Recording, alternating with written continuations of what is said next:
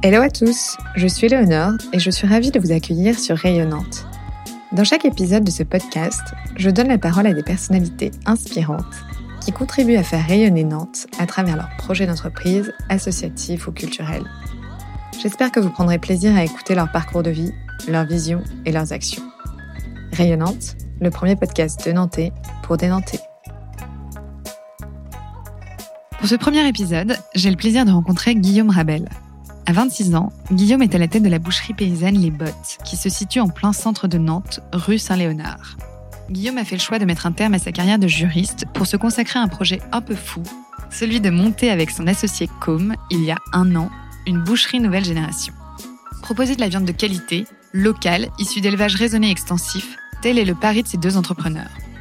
Dans cet épisode, Guillaume nous raconte d'où lui est venue sa vocation, pourquoi il a fait le choix de s'installer à Nantes, ce qui l'anime au quotidien, et en quoi son parcours est-il un message fort à cette profession souvent décriée pour ses scandales alimentaires et son impact sur le dérèglement climatique? Mais au-delà de tout ça, Guillaume est un vrai passionné que j'ai eu beaucoup de plaisir à interviewer. Je ne vous en dis pas plus et je vous laisse donc découvrir ma conversation avec ce boucher Bac plus 5. Hello Guillaume, merci d'avoir accepté mon invitation. Je suis ravie de démarrer le premier épisode de Rayonnante avec toi. En plus, je vois que tu n'es pas venu les mains vides. Est-ce que tu pourrais me parler un petit peu de ce que tu m'as apporté aujourd'hui? Alors salut, je t'ai rapporté deux produits un peu emblématiques de la, de la boucherie Les Bottes un saucisson de porc noir gascon. Porc noir gascon, c'est une des six races rustiques de cochons qui restent en France. C'est élevé dans le Gers. Notre éleveur, c'est Pierre Matéron, à Lasrade. Alors, c'est pas un produit local, mais, euh, mais on a fait euh, cette entrave à l'ultra local, parce que c'est des produits qu'on peut pas trouver malheureusement ici, dans la région. Euh, cochons qui sont élevés deux ans en liberté, en plein air. C'est un produit magnifique. Et deuxième chose, c'est du bœuf séché. Du bœuf séché qui vient de nos vaches rouges des prés, Ménanjou, du Landreau, à 20 km de Nantes. Guillaume, tu as ouvert avec ton associé Com une boucherie paysanne qui s'appelle Les Bottes, qui est située rue Saint-Léonard, en plein centre de Nantes. Est-ce que tu pourrais nous expliquer en quoi consiste ton métier de boucher? Alors effectivement, il y, a, y, a, deux parties un petit peu dans mon métier. La partie de, de boucher à proprement parler, c'est d'aller de la sélection des, euh, des races et des animaux dans la pâture à la valorisation des carcasses euh, en boucherie. Donc ça passe par effectivement sélectionner des races, ensuite travailler des carcasses et pas travailler des produits déjà prédécoupés, etc. L'idée c'est de valoriser euh, l'entièreté de la carcasse. On fait aussi maturer les viandes, c'est-à-dire qu'on accompagne un, un processus d'affinage de la viande. On va concentrer le goût et la tendreté. Et ensuite la communication, les commandes, tous les sujets annexes juridiques, comptables, financiers, etc. Alors du coup, tu as un master en droit des affaires et des entreprises, a priori un parcours qui ne te destinait pas à être là où tu es aujourd'hui. Comment as-tu décidé de devenir boucher? Quel a été ton déclic? J'ai toujours été attiré par les, les, études de droit, mais plus comme un, comme un moyen que comme une fin en soi. C'était pour moi la manière d'accompagner à bien un projet de création d'entreprise. Le pendant de ça, c'est que j'adorais l'artisanat et en particulier euh, le métier de boucher, métier que je trouve moi très noble, la valorisation de carcasses, redonner un peu du sens à ce métier-là, etc. Et ensuite, ça a été euh, des rencontres notamment, mais on y viendra après. Tu fais le constat donc que tu veux devenir boucher, tu prends ta décision et à ce moment-là, qu'est-ce qui se passe? Tu reprends des études? Alors ouais, c'est un, un, métier, euh, c'est un métier boucher qui est un métier qui est réglementé. Déjà, on peut pas ouvrir une boucherie euh, sans avoir un CAP. C'est une première chose. Donc, on était obligé de passer un CAP de boucher. Et c'est un métier qui est quand même euh, à la fois euh, très technique et où il faut avoir quand même des connaissances euh, à la fois pratiques et théoriques. Et le, meilleur moyen, euh, que ce soit pour entreprendre ou, derrière exercer ce métier-là, c'est de se former, de passer un CAP et, d'aller dans des boucheries. Du coup, je me suis, je me suis reconverti, je me suis formé à Paris, euh, dans le 12e arrondissement, à l'École nationale supérieure des métiers de la viande, où j'ai passé un, CQP de boucherie. Donc c'est un, une formation de, pour adultes en reconversion et qui a été accompagnée ensuite d'un CAP pour pouvoir créer une entreprise. Voilà. Et donc, c'est à ce moment-là, donc sur les bancs de l'École nationale de la boucherie, que tu rencontres Com, ton associé qui est lui aussi en reconversion professionnelle. Est-ce que tu pourrais nous parler un peu de cette euh, rencontre? Il s'avère que, euh, que dans cette formation, qui est une formation un peu pour adultes en reconversion, on a, il y avait plusieurs profils un peu comme le mien, euh, de personnes qui, après des études supérieures, etc., avaient envie de se reconvertir. Com faisait partie de ces gens-là. Et on a eu à la fois une vraie entente et à la fois passion commune et désir commun d'entreprendre. On, faisait à peu près les mêmes constats, c'est-à-dire que le métier de boucherie en artisanat avait une vraie carence en main d'œuvre, en proposition. En fait, il y a une, une industrialisation qui est en cours depuis des années, qui a complètement distendu le lien entre les éleveurs et les consommateurs, et en plus de ça, accompagné d'une absence totale d'offres de commerce de proximité de plus en plus dans les centres-villes, à part, à part dans les grosses villes comme Paris où on arrive quand même à trouver encore des artisans. Mais sur les villes de province, c'était quelque chose qui se plus forcément. Et donc on décide, euh, après cette reconversion effectivement, de, et des formations, parce qu'on a dû se former à Paris, d'entreprendre un, projet euh, entrepreneurial tous les deux. Voilà. Et d'ailleurs, le métier euh, de boucher est à la mode depuis quelques années. Pourtant, c'est un métier qui est quand même dur, qui est physique. Pourquoi, selon toi, il y a tant de jeunes aujourd'hui qui sont attirés par ce métier? Je, je, pense que qu'il y a beaucoup de jeunes et je pense qu'on est à leur image. Hein, on est un peu la représentation de cette cette partie de la population qui aujourd'hui veut, veut, donner du sens un petit peu à sa vie et qui recherche de plus en plus un bien-être au travail et, euh, et, donner du sens. C'est c'est me servir de mes mains, être au service des gens euh, et faire quelque chose qui, je pense, être bon euh, pour moi, pour l'environnement, euh, pour les gens qui m'entourent, etc. Et je pense que ce, ce métier-là, la boucherie, euh, avec d'autres, parce qu'il y a aussi beaucoup de reconversions, fromagerie, primeur, tous ces métiers de bouche, finalement, je pense que ça accompagne également des changements de consommation à titre personnel. Et en plus de ça, je pense que les filières s'adaptent pour proposer des offres de formation, comme les nôtres, là, des formations professionnelles, qui euh, proposent un autre format et qui sont beaucoup plus séduisantes pour ces gens-là. Si je reviens un peu euh, au bot, à votre boucherie, est-ce que du coup tu pourrais nous raconter un peu quelles ont été les grandes étapes par lesquelles vous êtes passé pour concrétiser ce projet? On en était à votre rencontre. Est-ce que tu peux nous raconter un peu la suite? Eh bien, euh, donc on se forme d'abord à Paris, on, on, travaille à Paris, on émet un certain nombre de constats. Et donc, euh, ça affine aussi notre volonté d'ouvrir une boucherie, pas n'importe laquelle, qui qui se veut à la fois qualitative et éthique par rapport aux différents constats qu'on avait tirés. Et l'éthique, pour nous, c'était, euh, c'est un peu les mots euh, emblématiques, les mots forts de la boutique, c'est euh, les races rustiques locales élevées en plein air, direct producteur, en gros circuit court et viande maturée. Et donc, euh, les grandes étapes de la création de cette boucherie Les Bottes, ça a été, euh, premièrement, aller à la rencontre des éleveurs. Donc, un sourcing important euh, qui a été étalé en, sur un an presque, parce que c'était d'abord les prises de contact par téléphone, par mail, etc. depuis Paris. Et puis ensuite, quand on était vraiment ici, de retour dans l'Ouest, prendre notre voiture et aller à leur rencontre. Donc ça, été un vrai, un vrai point important. Et ensuite, ça a été bien entendu local, l'emplacement, euh, comme on voulait créer notre boucherie et pas en reprendre une parce qu'on voulait créer notre identité, il a fallu trouver un local qui s'y prêtait, euh, faire les travaux, la décoration, etc. Ça c'était important. Et ensuite il y a toute la partie qui accompagne naturellement la création d'entreprise, euh, qui est la partie euh, plan de financement, financement, euh, comptabilité, juridique, etc. C'est des choses qu'on qu maîtrisait un peu plus, on va dire. C'était moins inconnu pour nous. Et donc ça a été, je pense, ces, ces grands axes là qui ont été les plus grosses étapes de la création. Voilà. Et si je reviens justement sur les, sur les éleveurs, euh, aujourd'hui, vous travaillez avec combien d'éleveurs et comment est-ce que vous les choisissez? On a souvent sur des races très emblématiques ou très particulières. Par exemple, je pense à la vache nantaise, qui est vraiment euh, la race emblématique euh, de la région de Nantes. On travaille qu'avec un seul éleveur, Benoît Roland, qui est en bio euh, à côté de Bougnay. Et ensuite, parfois, sur des, sur des, souvent, on travaille avec des collectifs d'éleveurs. Pourquoi? Parce que, notamment sur le bovin, c'est très difficile puisqu'on veut respecter le, le cycle naturel de l'animal. On travaille des animaux qui ont entre 7 et 14 ans. Euh, c'est très difficile euh, parfois de dire, bah voilà, telle semaine je veux une demi-carcasse et, euh, et, dans un mois veux une, je veux une autre demi. Donc souvent on travaille avec des collectifs d'éleveurs qui sont 7 ou 8 et qui sont en capacité de répondre à nos besoins en boucherie sur des moments précis. Voilà. Après, comment on est allé, allé sélectionner ces animaux-là? Nous, on voulait pas suivre le, le pendant aujourd'hui de la boucherie très moderne de je travaille des races, des races très emblématiques, le bœuf de Kobe, le wagyu, le angus, etc. C'est des choses qu'on voulait pas parce que ça répondait pas à l'éthique qu'on s'était fixé, c'est-à-dire euh, travailler en direct, travailler en local, encourager la biodiversité, le biotope local, etc. Et en fait, euh, importer du bœuf qui vient du Japon, c'était quelque chose qui ne nous intéressait pas du tout. On préférait travailler euh, des races endémiques, donc des races qui trouvent leurs origines dans la région. Et donc ça a été le, vrai premier point de sourcing, c'est-à-dire, euh, ok, on va à Nantes, quelles sont les races du coin de Nantes? Et donc sur le bovin, c'était effectivement la vache nantaise, la partie martenaise qui vient originellement des Deux-Sèvres, mais qui s'est pas mal répandue dans les pays de la Loire. La rouge des prés, Ménanjou, euh, l'AOP, donc pareil, qu'on trouve beaucoup en Maine-et-Loire et en Loire-Atlantique. Et puis ensuite, l'agneau lande de Bretagne, c'est l'agneau breton originellement, pareil, race qui a failli disparaître, qui a été relancé par des éleveurs passionnés, le port blanc de l'Ouest, euh, l'agneau euh, vendéen. Euh, ces races endémiques, ces races rustiques-là, pourquoi on, on a voulu les choisir?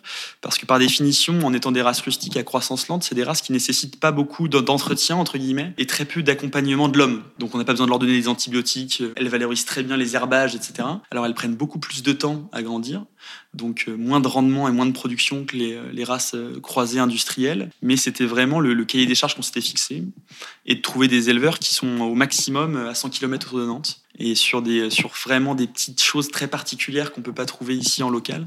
Je le disais tout à l'heure un peu dans l'introduction sur le sur le port noir gascon. Ça c'est un petit peu une la seule autorisation, la seule entrave qu'on fait à l'ultra local. Et là on travaille quand même pour le coup en direct avec des éleveurs du Gers, des Hautes-Pyrénées et du Pays Basque. Du coup, vous avez appelé votre boucherie Les Bottes, boucherie paysanne. Pourquoi est-ce que vous avez choisi ce nom? Euh, alors on voulait déjà que dans le nom de la boucherie, euh, entre guillemets, euh, ça reflète tout de suite l'éthique qu'on s'était fixée. Les bottes, euh, ça reflétait bien ce, ce lien de, de, les pieds dans la terre et la boucherie paysanne, les mains dans la viande. On s'est dit, euh, on s'est dit, mais, mais qu'est-ce qui pour nous reflète le plus notre métier, notre volonté de créer cette boucherie? C'est d'aller à la, à la rencontre des éleveurs, c'est d'aller sourcer toujours, toujours savoir se réinventer, etc. Et, euh, et, en fait, pour nous, aller au contact des éleveurs, aller, aller voir les paysans à la campagne, etc., aller voir nos animaux, pour nous, c'était mettre les bottes, quoi. Et on voulait, euh, on voulait attacher euh, ce mot paysan à boucherie, parce qu'on trouve pas que ce soit un gros mot, bien au contraire on trouve que c'est un, un, super mot paysan.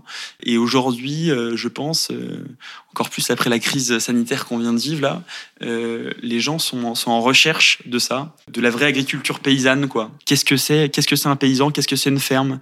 Euh, C'est pas une exploitation euh, agricole, c'est vraiment une ferme. Et on, fait un travail magnifique en France et qu'il faut pas du tout euh, confondre avec ce qu'on peut aussi très mal faire, que ce soit en France ou partout dans le monde, une vache qui est à la pâture et qui entretient des puits de carbone magnifiques sur un élevage extensif. Qu'est-ce qu'on défend, nous? L'élevage extensif, c'est très peu d'animaux sur beaucoup de terres. Et bah, c'est pas du tout l'élevage hors sol, c'est pas du tout l'élevage en bâtiment, où on met le plus d'animaux dans un bâtiment possible. Manger de la viande aujourd'hui, ça peut être très bien, parce que c'est vrai qu'on entend de plus en plus à la radio à la télé, manger de la viande c'est mal, euh, mon empreinte écologique elle est mauvaise, etc. C'est pas vrai. Manger un certain type de viande, euh, c'est vrai, c'est très mauvais pour l'environnement, mais manger un autre type de viande, ça peut être très bon pour l'environnement. Voilà. Avant de parler plus en détail de ta boutique, je voulais savoir, donc tu nous disais tout à l'heure que tu avais rencontré Com à Paris, que vous aviez étudié à Paris. Pourquoi est-ce que vous avez fait le choix de vous installer à Nantes et pourquoi rue Saint-Léonard? Alors Nantes, Nantes pourquoi? Parce que déjà, ça accompagnait aussi des, projets de vie perso qui étaient, qui étaient de partir de Paris. Pour ma part, je suis originaire d'Angers. J'avais très envie de rentrer dans l'Ouest. Je pense que mes racines sont, sont fond, fondamentalement ancrées ici. Et ensuite, euh, il s'avère que Nantes était intéressant, puisque Nantes, il y, a un, vrai dynamisme depuis quelques années sur euh, le bien manger, sur euh, une économie un peu durable, circulaire, locale. Et pourtant, il y avait une offre, notamment en commerce de bouche et en boucherie, qui était très traditionnelle. Faut pas entendre mauvaise hein, euh, en ce sens-là, mais, mais qui est très traditionnelle, avec, euh, avec pas forcément de communication sur les animaux travaillés, avec pas forcément une recherche vraiment très très axée sur l'éthique, sur le, les qualitatifs, sur le conseil client, etc., etc. Et donc nous, on avait envie de redonner du, on avait envie de redonner du lien en faisant cette boucherie dans le centre-ville.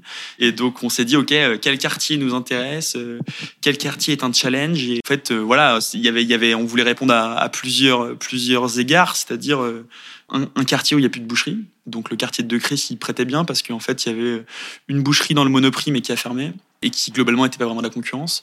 Il y avait une autre boucherie qui était une autre boucherie qui était quartier Bouffet, mais qui est une offre qui a une offre qui est éparse, mais, euh, mais qui, est une, qui est une boucherie qui est très tripière, qui fait beaucoup de tripes, etc. d'abord. Donc, euh, c'était pas non plus euh, vraiment, vraiment une concurrence. Et ensuite, dans une rue qui est très passante, la rue Saint-Léonard, rue des Carmes, la rue Saint-Léonard dans le prolongement de la rue des Carmes. La rue des Carmes, c'est une rue qui était très commerçante euh, il y a quelques années. Et donc, on était content de ramener ça aussi dans ce quartier-là. Voilà. Et justement, donc, si on revient sur votre boucherie, tu le disais toi-même, hein, votre boucherie est différente des boucheries traditionnelles.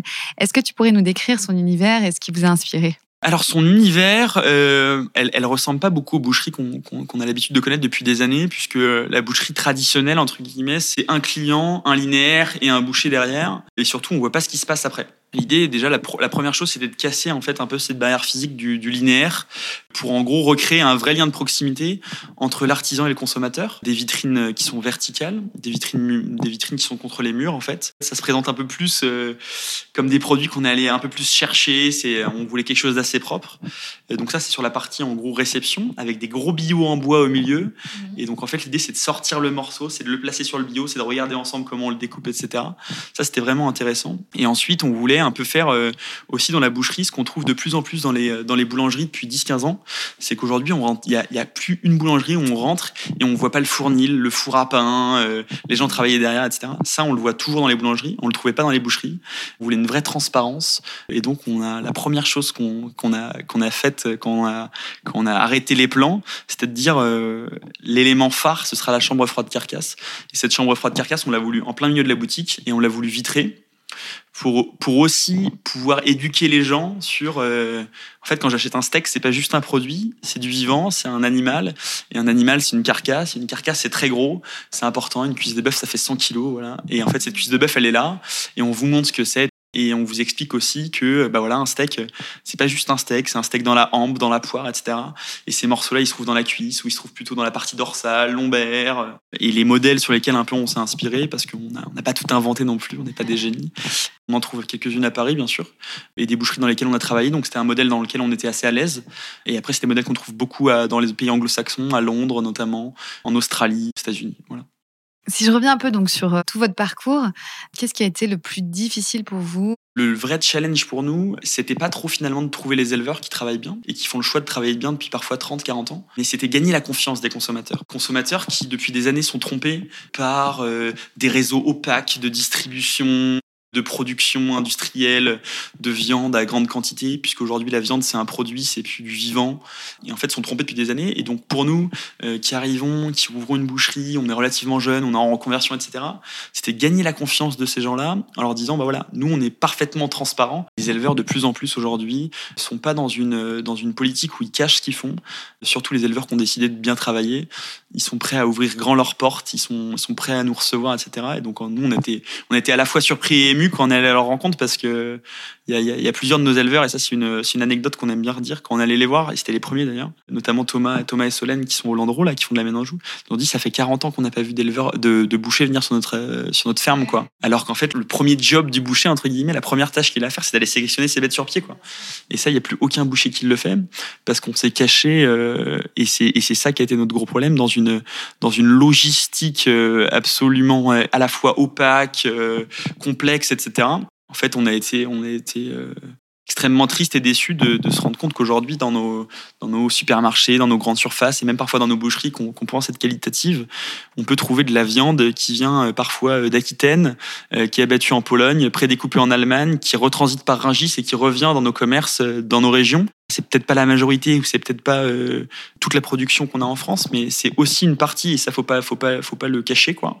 De se dire que euh, en fait, il y a des gros industriels qui rachètent des abattoirs, qui les font fermer les uns après les autres pour avoir toutes les parts de marché. Et donc finalement, c'est plus facile parfois de faire transiter au détriment bien sûr du bien-être animal un animal sur des centaines de, de kilomètres par un réseau toujours plus complexe et justement, tu parlais de ta relation avec les éleveurs.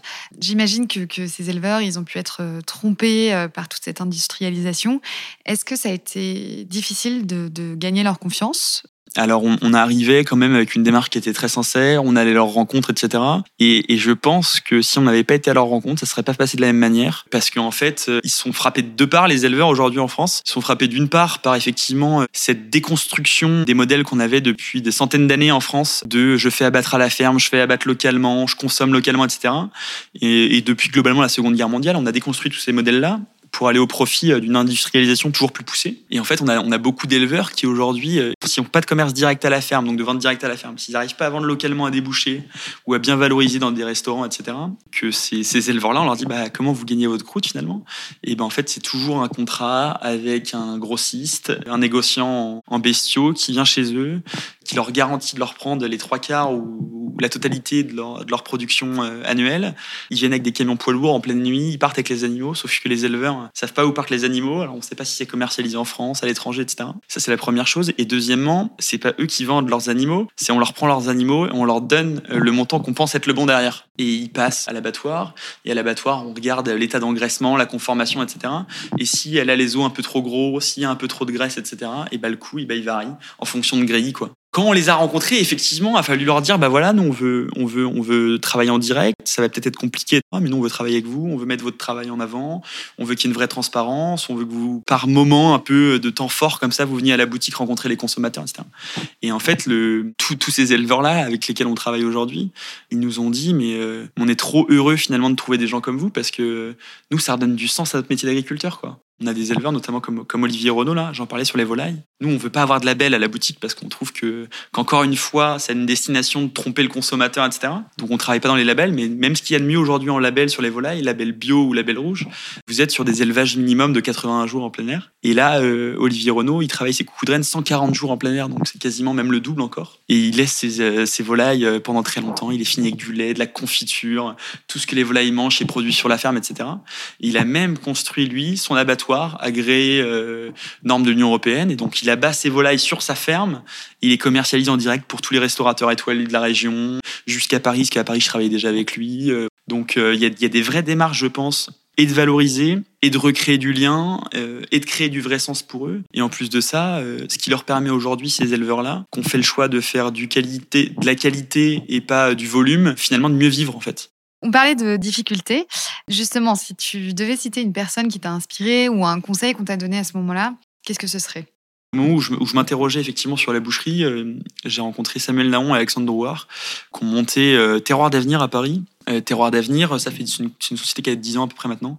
C'est des gens qui ont voulu recréer, entre guillemets, effectivement, ces circuits courts, qui étaient très impliqués dans une association internationale et qui est aussi en France, qui s'appelle Slow Food, qui fait un recueil de toutes les races rustiques, d'un certain, certain mode d'agriculture et de pensée, qui est en opposition depuis des années au fast-food, justement. C'est non, non, on, on, se dépêche pas pour manger des cochonneries, mais on prend le temps de bien manger, quoi. Et, euh, de voir des gens comme ça à Paris qui avaient, qui avaient décidé de faire ces choix-là, c'est des démarches, je pense, quand on a envie de bien manger, qu'on a envie vraiment de s'intéresser à ce qu'on mange, qui sont intéressantes à avoir, quoi. J'imagine que vous devez avoir une clientèle de quartier. Outre cette clientèle-là, qui sont aujourd'hui les clients des bottes il se trouve, et je pense que c'est aussi la richesse de notre métier, qu'on a une clientèle qui est quand même très hétéroclite à la boutique. Pourquoi? Parce qu'en fait, elle coche effectivement euh, plusieurs cases. Euh, le commerce de proximité, donc les gens du quartier, une éthique qui est irréprochable, donc elle touche tous les gens qui sont très soucieux de, savoir ce qu'ils mangent, qui n'ont pas forcément des portefeuilles euh, qui sont nos limites, mais on a aussi une branche qui est très qualitative, avec des produits un peu d'exception comme la maturation, les races rustiques de cochons, etc., les salaisons. Et donc là, on a aussi des gens qui ont un pouvoir d'achat qui est plus important. Et toutes ces personnes-là se croisent un petit peu dans la boutique et je pense que c'est ce qui fait aussi la richesse de cette boutique-là, qui, euh, qui ce soit une clientèle de quartier ou une clientèle de, desti de destination parce qu'ils ont entendu parler de la boucherie. On a cette vraie chance d'avoir des gros parkings souterrains un peu partout et on a, on a des gens, c'est fou quoi, qui viennent de La Chapelle-sur-Erdre, euh, Château de Thébault, des gens qui viennent de 30 km qui disent tiens j'ai entendu parler de chez vous, j'ai envie de goûter une bonne côte de bœuf maturée, euh, qui vient en plus de ça de l'éleveur qui fait de la vache à côté de chez moi. Et justement, comment est-ce que tu penses que ces gens-là ont entendu parler de vous? Je pense que le plus gros réseau et le meilleur réseau qu'on a eu de communication depuis l'ouverture, c'est vraiment le réseau humain, en fait, de bouche à oreille. Et en fait, rapidement, ah tiens, j'ai goûté une boucherie, tiens, j'invite des amis à manger, mais d'où vient la viande? Ben, Elle vient de la boucherie Les Bottes, ah, tu sais, c'est une petite boucherie qui est ouverte dans le quartier de Cré, etc. Donc ça, c'est le premier réseau. Après, je pense que c'est aussi notre génération, et du coup, on a, on a utilisé ça, on a utilisé les réseaux sociaux qui nous donnent une, une belle visibilité qui est à la fois local mais qui, qui, va aussi à la fois parfois plus. Hein. Et on a eu aussi un peu les médias locaux et nationaux. On a été effectivement accompagné dès le premier jour d'ouverture par les caméras de France 2 pour un, pour un reportage qui s'appelait Tout compte fait, qui se trouve euh, était sur euh, l'élevage notamment des cochons en France. Si on se projette un peu, est-ce que tu pourrais nous dire quels sont vos projets pour demain? Pour le moment, c'est vraiment de, de, pérenniser la boutique Les Bottes rue Saint-Léonard. On est au tout début et voilà, aujourd'hui, c'est vraiment, c'est vraiment développer, développer cette boucherie-là et puis, et puis on verra par la suite ce qu'on sera amené à faire en fonction notamment de nos opportunités. Voilà. Tu en parlais tout à l'heure, on vit une crise sanitaire sans précédent. Comment est-ce que tu envisages l'avenir de votre profession au sortir de cette crise?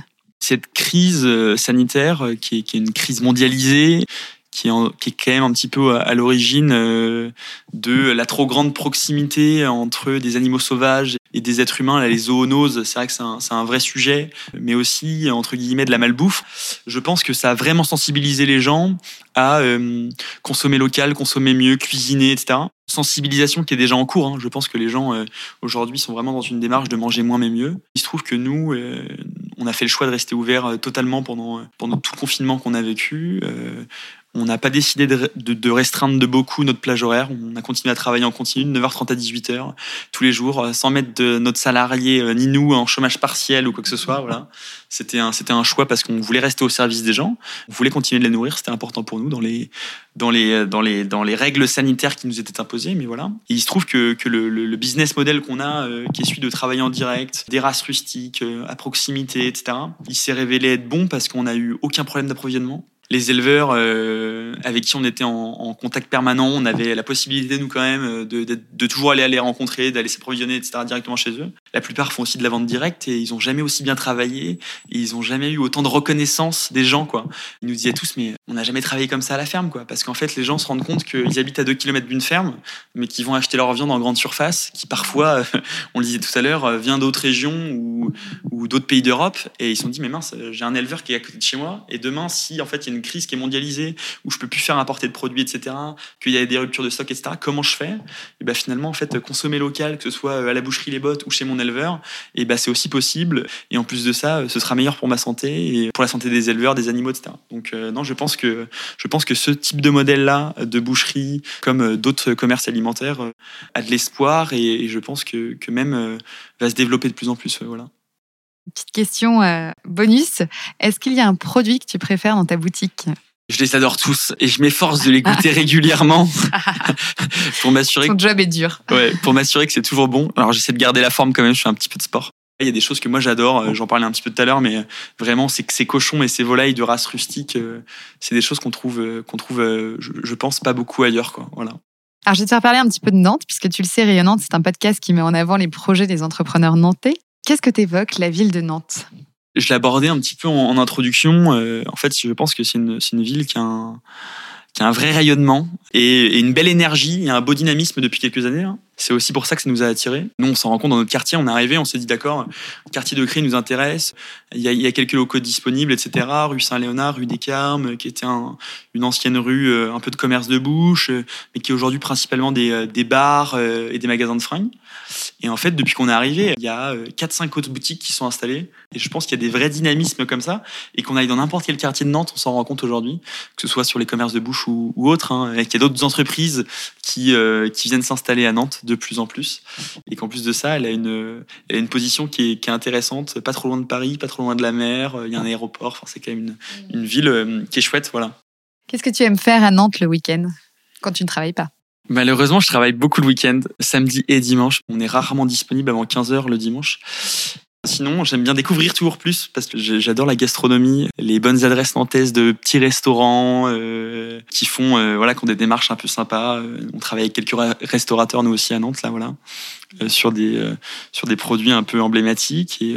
et justement, est-ce que tu as une ou des bonnes adresses de resto à nous partager? À proximité directe de la boutique, il y a, y a une, un une petite cave à manger là qui a ouvert justement euh, juste après nous, deux semaines après nous. Toute petite carte, euh, que des petits produits qui sont sympas avec des petits vins euh, bio naturels, voilà, c'est assez chouette. Vacarme, il y a aussi des, des, restaurants un peu plus du coup la gastro avec lesquels on bosse, toujours dans le même quartier. Pickles, La Macotte, Source, qui sont qui sont des adresses assez sympathiques, voilà. Bon, bah c'est super. Bah écoute, merci, merci Guillaume d'avoir répondu à mes questions. Et puis à très bientôt. Je t'en prie, à bientôt.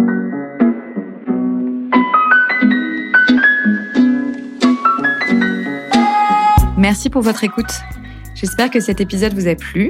Si c'est le cas et si vous souhaitez m'aider, n'hésitez pas à en parler autour de vous et à me laisser un commentaire et 5 étoiles sur vos applications de podcast préférées. Pour suivre l'actualité de Rayonnante, je vous donne rendez-vous sur le compte Instagram et le compte Facebook du podcast. En attendant, je vous souhaite à tous et à toutes une très belle journée et je vous dis à la semaine prochaine pour un nouvel épisode.